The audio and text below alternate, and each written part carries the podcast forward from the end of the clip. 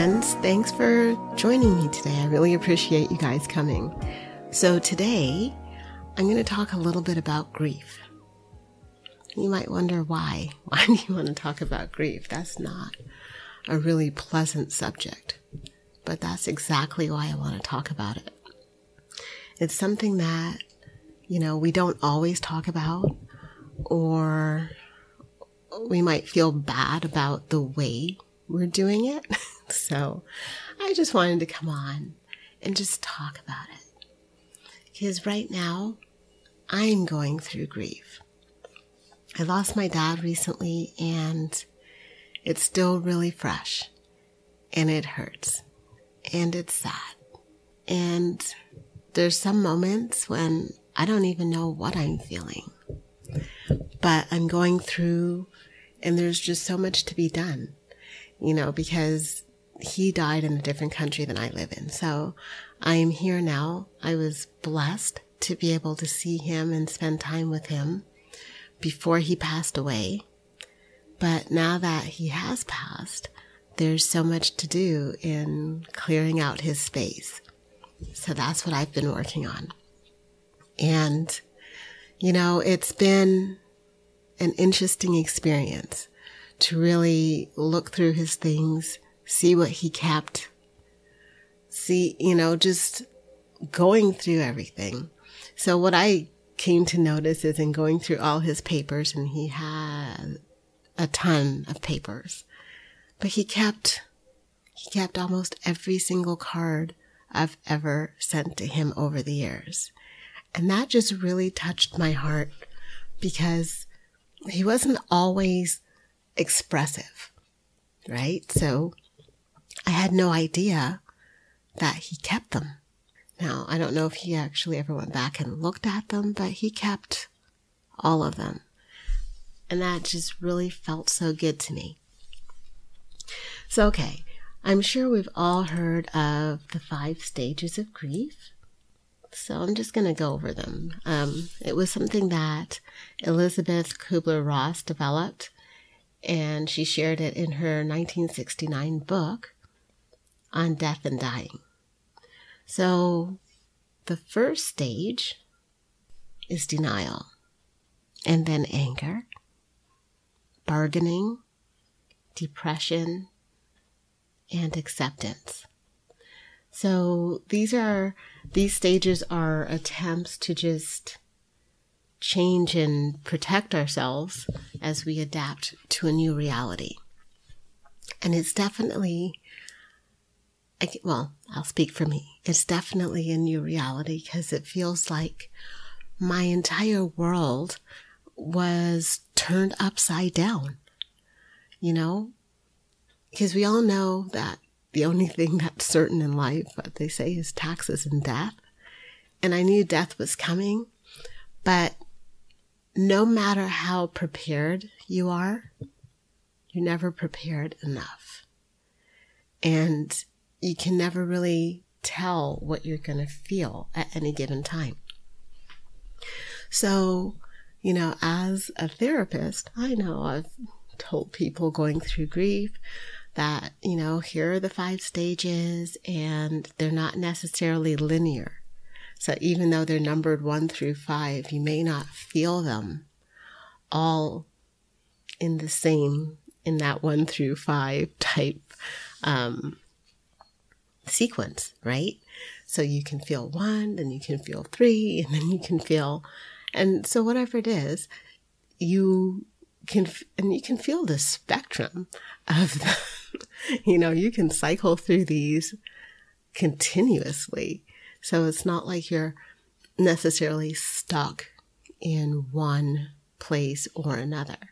You can cycle through them. So one of the things that I keep telling people because, you know, people are asking, it's like, well, how are you doing? And I'm not constantly crying and all of that. And sometimes I think that's kind of the expectation, but I'm, I'm telling people that I'm living and feeling moment to moment.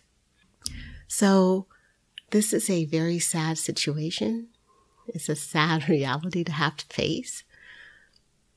But at the same time, there can be moments of joy, times of joy, and situations of sadness. And that was one of the things that I, you know, wanted to really bring up because you can be happy even though things aren't going according to plan, so to speak, or because there's a death, you can still be happy and not feel guilty about it. I think that's the key, not feel guilty about it. And not experience grief the way everybody expects you to experience it. Grief is a very individual and personal thing, and everybody's going to experience it in their own way. So you're here, you're listening, and if you are in grief, give yourself permission to be in it and do you. You know, do it the way that feels best for you and not conform to what other people think it should look like. So, just going through looking at these.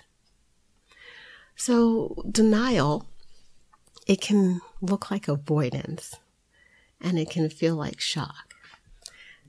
So, I, I know that there's been a part of me that completely wants to avoid all the clearing up that I have to do.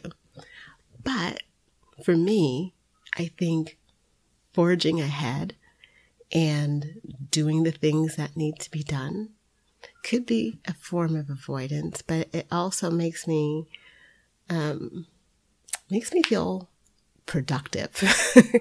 and I know, okay, productive isn't a feeling, but I am productive. And maybe in that product, in that productivity, it is a form of avoiding sadness. But I'm also getting things done. You know, because right now, for me, time is short where I am. So I need to get as much done as possible. So I'm also feeling like every moment that I'm awake, I need to be productive. I need to be doing something. But at the same time, I realize that, yeah, I also have to take time for myself and to not stay in avoidance or procrastination because sometimes I recognize that I kind of feel numb. You know, so there's it's just a numbness there or a void that I don't feel like I can fill. And then denial can also look like forgetfulness and feel like confusion. So right now I'm not there, which is kind of cool. I don't know what things are going to look like when I get back home because at that point I'll have a different support system because here I still have friends who I grew up with who are still in my life, and I have my sister. So my sister and I are each other's support.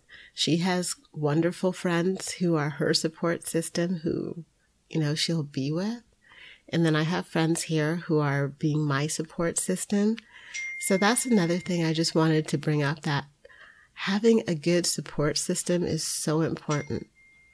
Because even if you're telling people you feel fine and everything is okay, the fact that they're asking because they care means a lot, you know? So if you're going through grief and you're feeling the urge to isolate and not deal with anybody because it's kind of easier sometimes to do that, also remember to accept the love that's coming in. Because as you accept the love and your heart is able to stay open, you're going to help yourself heal. And it's the healing process, it's the memories that bring about acceptance. And don't forget, like, you can be in acceptance in any moment and switch out and be in depression or something. You know, so it's funny because one of the things in denial that it can look like it's easily distracted. Well, that's kind of me on a good day sometimes, depending on what's going on in my life, right? Um, so a lot of these things are feelings that we feel on a regular basis, even when we're not in grief, or when we're grieving things other than death. Because, you know, loss, anytime you suffer a loss, there's a grieving process. So, another stage of grief uh, is anger. So it can look like pessimism, cynicism, sarcasm, irritability, um, being aggressive or passive aggressive, getting into arguments. And those things can feel like frustration or impatience or resentment, embarrassment, rage, just feeling out of control. Or, you know, just an example. We had to deal with a lot of banking situations and one one of the banks we went into, we were dealing with somebody who clearly was either new at the job or just did not know their job. And my level of irritability just skyrocketed so quickly because you're already dealing with something. I, I okay, putting it in first person terms, I'm already dealing with something that I didn't necessarily want to have to deal with. And then to be dealing with somebody who is not giving you good information, who is just clearly not being able to do the job at hand, that was like beyond. I was so incredibly irritable. And it was due to the situation, right? So that also is what anger can look like. But then I had to ask myself, is this anger due to grief? or is this just part of who you are anyway? and eh, I'd have to say a little bit of it is a part of who I am anyway, because there's just certain things that I don't deal well with, regardless of the situation. But, you know, that one thing I do have to say for me at least is that in this grief, in this situation, in all the things that I'm dealing with, I'm also taking time out to recognize what's going on with me and what I'm learning about myself. You know, because I'm I'm getting a chance as I'm doing a lot of these different things to reflect and recognize actually I'm recognizing a lot of myself and my dad that I had no idea. And that actually brings me some joy and as I'm going through a lot of this stuff, a little bit of frustration with myself because one of the things he did, like I said, as I'd said, he kept almost every single card that I'd ever gave him. Well, I think he's kept almost every single statement that's ever been mailed to him. And I'm looking at all the paper in his place and recognizing it's like, oh my gosh, Sophia, your place is full of paper. You need to get rid of all the paper in your place. so that if anything ever happened to you, nobody's going to have to have a shredding party at your place.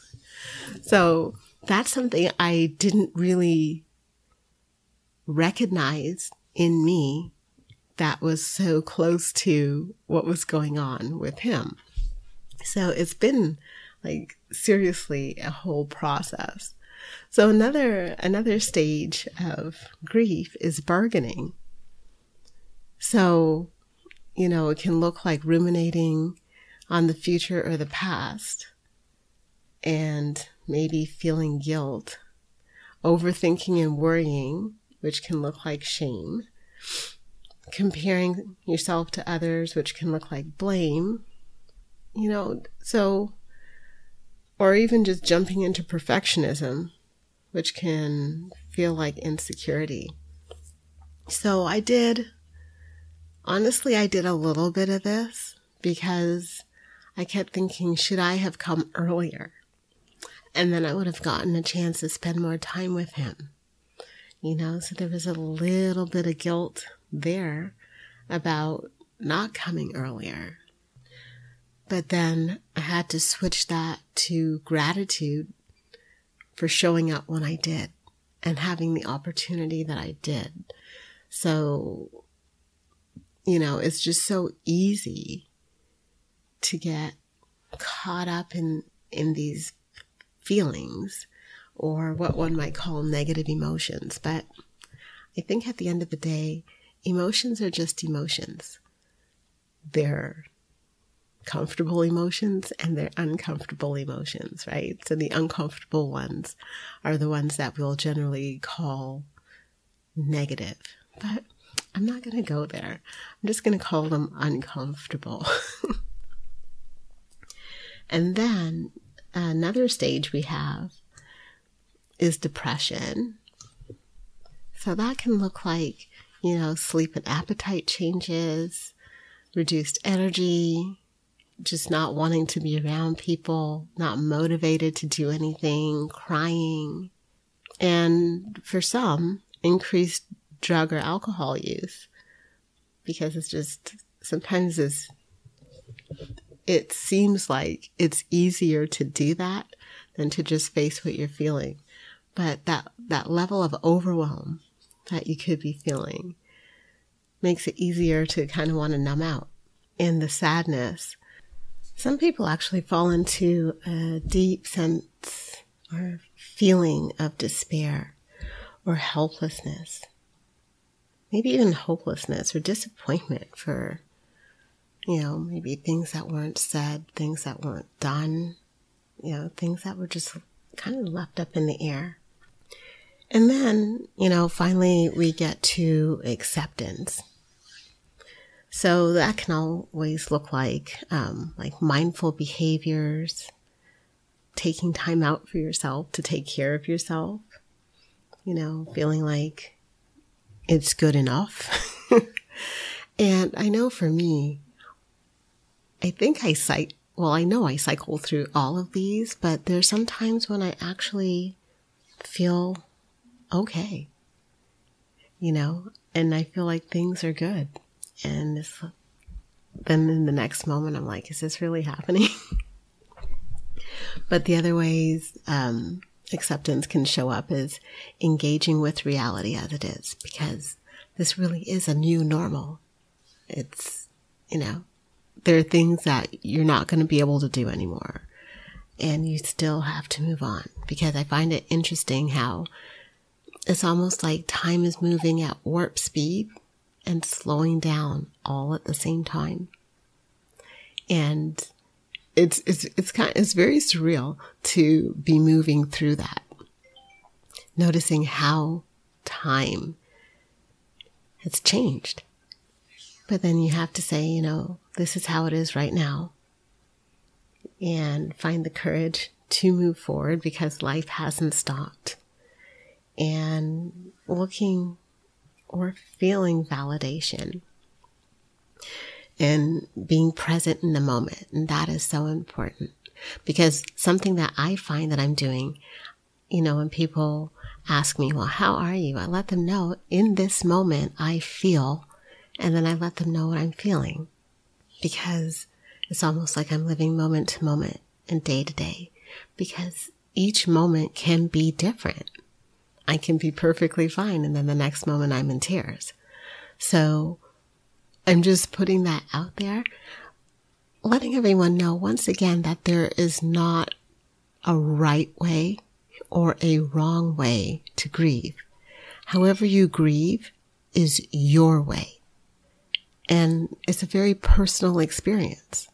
Even people within the same family going through the same event aren't going to grieve the same way. So I just want to really keep reiterating that. That however you grieve is okay. And don't worry about what other people expect. And, you know, just another part of acceptance is being able to be vulnerable and tolerate emotions and being assertive, not defensive, and have honest communication.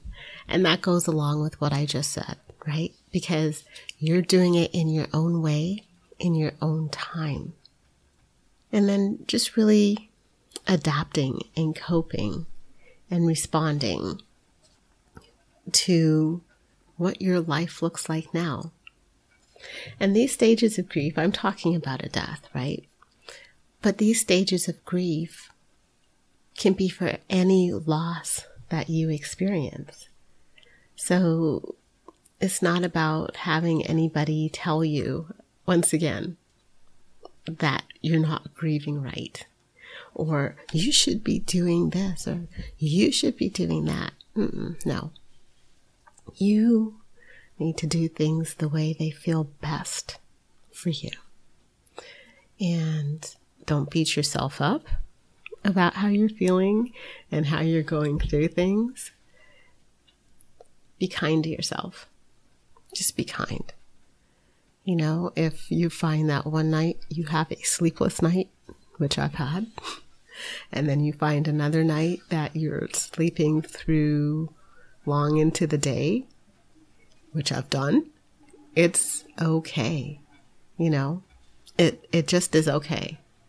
And that, that's the thing I want to keep reiterating. Give yourself permission to grieve however you're going to grieve, whatever it is that you're grieving over. So I just really want to thank you for joining me today. And if you have any thoughts or comments that you'd like to leave for me, I would love to read them. And until the next time, bye.